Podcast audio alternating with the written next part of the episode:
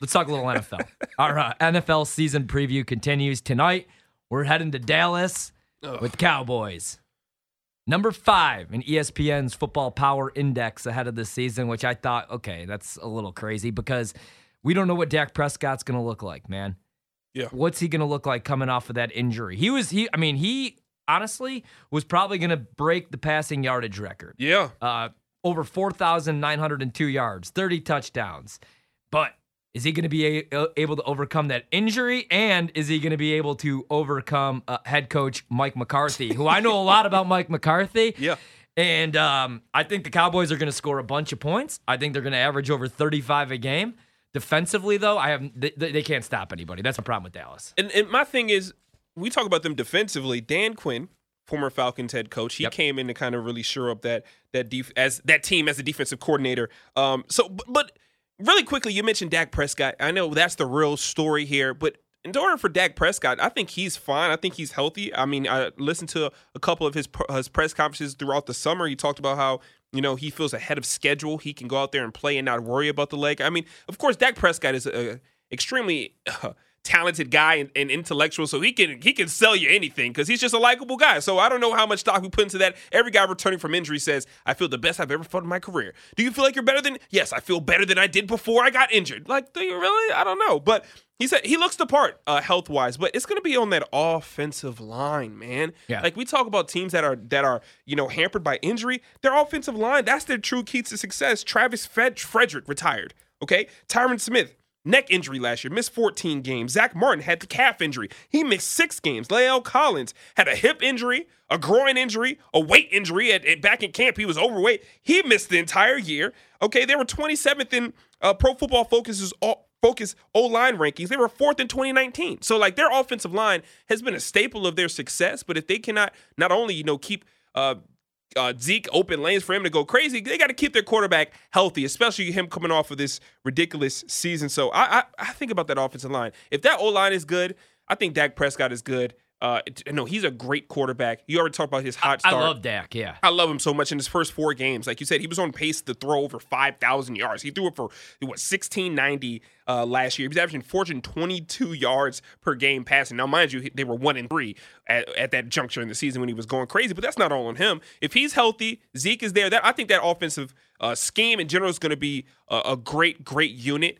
I just want to see that O line really step up to the plate. What do you think about that offensive line? Yeah, I mean that's the thing. is They're gonna have to stay healthy. They're gonna have to protect Dak. And if you go back a couple of years ago, you know when, man, even Dak's rookie year with him and Zeke, I mean that offensive line was just so damn good. Man, And that's the Some other thing, monsters. man. Like Zeke has to have a big year. Zeke has to come into camp in shape, and he's gonna have to go off for a thousand yards. Because my bold prediction, they may have three dudes that that that, that all go over a thousand yards ca- catching the football this year. Amari Cooper, For sure. I love. Uh, Michael Gallup, very underrated. They Yeah. need to use him a little bit more. And then they uh, even bring back Randall Cobb, my guy. And oh yeah, you can't forget about CeeDee Lamb, CeeDee of Lamb, course, man. He I'm had so a thousand. jealous. He almost had a thousand yards last year with only seventy four receptions, and he had nobody throwing him the ball. Had Andy Dalton Andy throwing him the ball. Ben DiNucci, right, exactly. Garrett Gilbert. Like I see why Dak Prescott got four years, one hundred and sixty million. You got to see every trash quarterback in the history of quarterbacks out there trying to throw in on under the big lights of the star. And, and they got they look terrible. So of course Dak gets all the bread. But yes, those those receivers are going to eat. Yeah. But talking about Zeke though, you know McCarthy. He's going to eat too, but you- he, he needs to maybe eat the right things because He always eats. Yes. Y- yeah. He has, he has to stay in shape. But Yes. we know though, Mike McCarthy coach running backs typically don't have great seasons in terms of, you know, rushing. Like Mike McCarthy did not use Aaron Jones. That tells you everything that you need to know Yeah. about Mike McCarthy. The year after Mike McCarthy leaves Green Bay and Matt LaFleur takes over the Packers, Aaron Jones leads the league in touchdowns. What does that tell you? I remember I was at a game in Tampa Bay and Aaron Jones didn't touch the football the entire game. It goes to overtime. This is a year where Rodgers was hurt and Brett Hundley was the quarterback. Oh, the Literally gets one touch, goes like 40 yards for a touchdown. And I'm like, why, why is this guy not getting more carries? Like Mike McCarthy was obsessed with Jamaal Williams, Yeah. who I like, but that that's the thing. Are they going to commit to running the football? Also, are they going to be able to get after the quarterback on the defensive end? I love sure. Demarcus Lawrence, man, but you know, I don't consider him a top 10 pass rusher even in the league, and he's the best that they have. Yeah. Also, I look at the schedule, man, and, and, and they have a tough stretch. Like, they have to get off to a fast start this season because they got that four week stretch that begins, I believe, in December. and it's weeks yeah week 13 through 16 i keep having to remind myself about the 17th game too Yeah. like when i make my predictions i'm like ah, i think they'll go 10 and 6 i'm like wait a minute that's not even extra game. possible Yeah. but weeks 13 through 16 they have to play baltimore so Mm. they get Lamar Jackson. Then they get San Francisco. I don't know what San Francisco is going to look like this year. I don't know if Jimmy Garoppolo is going to be the starting quarterback, but I know that uh, Kyle Shanahan's one of the best play callers in the league. Yeah. Then they get um, Philadelphia, and then they go to Cincinnati, which I know that nobody really has high expectations for Cincinnati, but Joe Burrow is going to be back. So that's a tough four game stretch right there, man. I mean, but look back at the beginning of the season. They opened up the season against the freaking Tampa Bay Buccaneers at 820. Like you six and a point dogs. defending champions. Then Yeah. after that, you play the Chargers, who I mean, if that defense is not right, Herbert's gonna pick them a freaking part. You got division games after that against the Eagles, which and uh, the Eagles are the Eagles. They're in a, a little bit of a uh, that's a winnable game. Um, and Yeah. also, my alarm is letting me know that the Dallas Cowboys have not uh, won anything since 1995. Sorry, sorry for that disruption. But you got a little. But to open the season against those uh com- those teams, it should be maybe maybe you can walk out of there. You know, two two and two, maybe. And, and that's best case scenario because um, that week one matchup against Tampa Bay, like I honestly believe, and I keep saying this, but Tampa Bay is going to be better this year, which is really scary. Like Tom Brady didn't even know the offense the first eight weeks of the season, was calling everything off a wristband.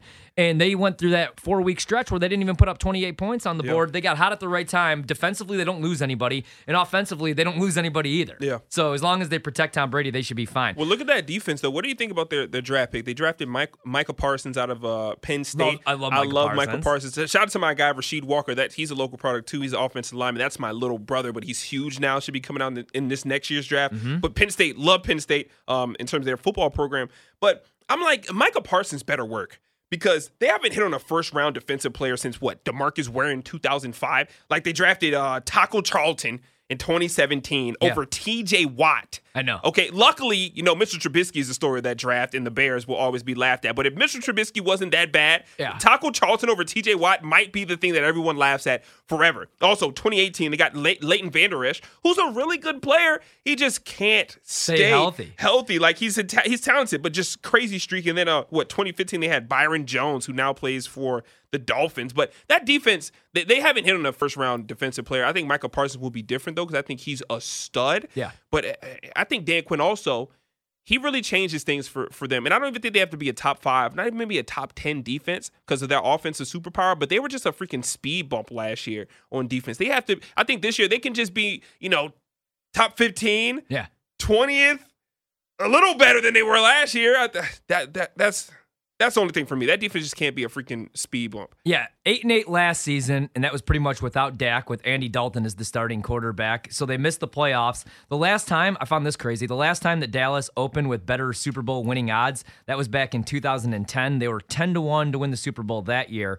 Um, but I just feel like this is th- th- they're a little overrated. Like you said, they haven't been to the Super Bowl since 1995. For sure. Super Bowl odds for them actually opened 11 to 1. Now you could get 13 to 1. Check it out, BetMGM, of course. Um, what would you do? Playoff odds for them to make the playoffs minus 250. If anything, I'd play Dallas to miss out on the playoffs plus 210. I'm not laying minus 250 and trusting in Mike McCarthy and the health of the Dallas Cowboys. The only thing is, though, their schedule is not as hard as the Washington football team, who we all thought would be the favorite. Yeah. Um, and I, th- I think the Washington football team is a talented group of guys, especially under Ron Rivera. And the moves that they made this offseason, they didn't really make any bad moves.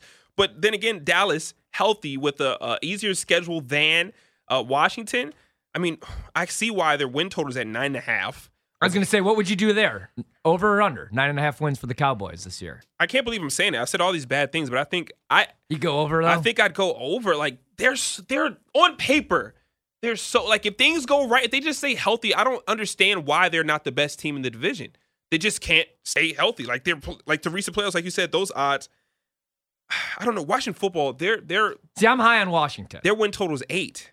But like what what scares me a little bit about Washington is what version of Ryan Fitzpatrick are you going to get? Because Ryan Fitzpatrick will go on these like four week tears. Yeah. You start buying into him, and then comes the five interception game where he gets benched in the second half. That, I feel like that's every year with. But he doesn't even have to be just- incredible. you know what I'm saying? That defense is so good that he doesn't. He's. I think we can all assume that whatever version we're getting of Ryan Fitzpatrick, it's not going to be worse than what we saw from Alex Smith.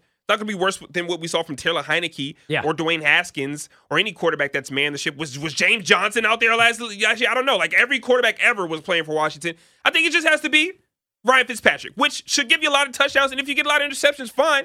But if, with that defense, they should be straight. I just want to see how they use Zeke, like if they use him more in the passing game, because 189 receptions for him, 57 on screens. I just think McCarthy needs to throw him the football and get him the ball. Gun to your head. Win total over or under nine and a half. Under. Playoffs. Yes or no? No. I'm going yes, and I'm going over.